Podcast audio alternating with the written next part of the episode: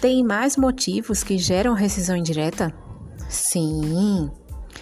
Falando de um novo motivo pelo qual o empregado pode rescindir o seu contrato de trabalho e requerer a indenização, como se tivesse sido demitido sem justa causa, eis aí mais um motivo.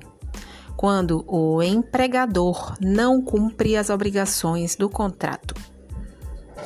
Ao contratar o empregado, a empresa assume inúmeras obrigações caso descumpra injustificadamente alguma delas, comete falta grave e está sujeito a indenizar o empregado como se este fosse demitido sem justa causa, caso o empregado procure a justiça.